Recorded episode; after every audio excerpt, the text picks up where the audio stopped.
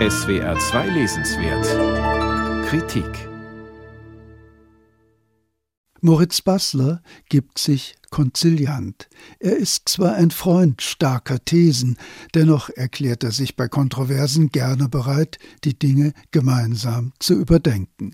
Mit dieser Option im Hinterkopf liest sich seine neueste Untersuchung zur literarischen Großlage am besten, denn schon der Titel stellt eine provokante Behauptung dar. Er lautet populärer Realismus vom International Style gegenwärtigen Erzählens. Da fragt sich natürlich sogleich, gibt es so etwas überhaupt? Denn anders etwa als im Falle des magischen Realismus handelt es sich dabei keineswegs um eine literarische Richtung, deren Ursprünge, Vertreter und Einflüsse sich klar benennen lassen. Stattdessen versteht Bassler unter dem populären Realismus einen diffusen internationalen Einheitsstil, der heute trotz verschiedener qualitativer Varianten zur literarischen Leitwährung geworden sei. Entwickelt habe sich dieser Mainstream, nachdem die Avantgarden mit ihren revolutionären Ansprüchen und Formexperimenten in der Nachkriegszeit an ihr Ende gekommen waren. Vor diesem Hintergrund kartografiert der Münsteraner Literaturwissenschaftler die aktuelle literarische Landschaft, so wie sie sich seinem ziemlich subjektiven Leserblick darstellt. Dabei werden die vorwiegend deutschsprachigen Literaturbeispiele in ausschnitthaften Textanalysen auf ihre Qualitäten gründlich abgeklopft.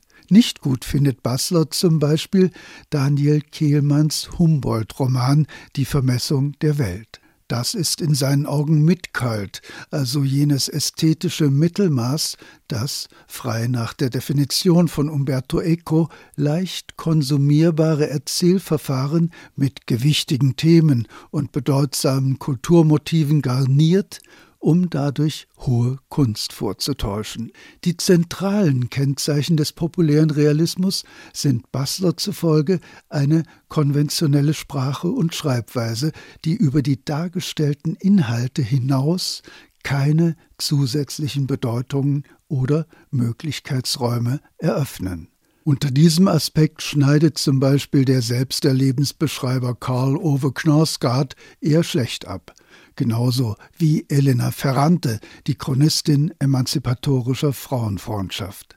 Ebenso kritisch betrachtet Bassler andere Renner des Buchmarktes wie Bernhard Schlink oder Anke Stelling.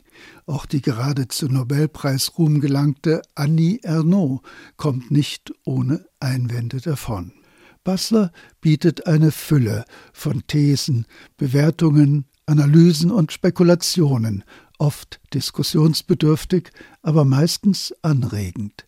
Immer interessant ist es jedenfalls, wenn sich der Autor in die Texte hineingräbt, ihnen zeittypische Tendenzen abliest, stilistische Merkmale herauspräpariert, sie literaturtheoretisch einordnet. Zu seinen Favoriten zählen unter anderem Mitu Sanyal, Reinhard Götz oder Dietmar Dart, ebenso wie Christian Kracht, Slata Roschal, Anne Weber, Leif Randt oder Wolf Haas.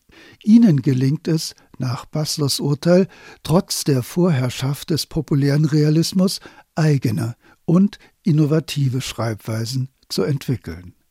Für Literaturfans lohnt sich dieser Rundblick in die aktuelle Literaturszene mit Sicherheit und wenn sich bei der Lektüre Zustimmung und Ablehnung muntere Gefechte liefern, dann ist das kein Nachteil, sondern der komplizierten Sachlage durchaus angemessen. Moritz Basslers Buch Populärer Realismus vom International Style gegenwärtigen Erzählens ist im Verlag CH Beck erschienen und kostet 24 Euro.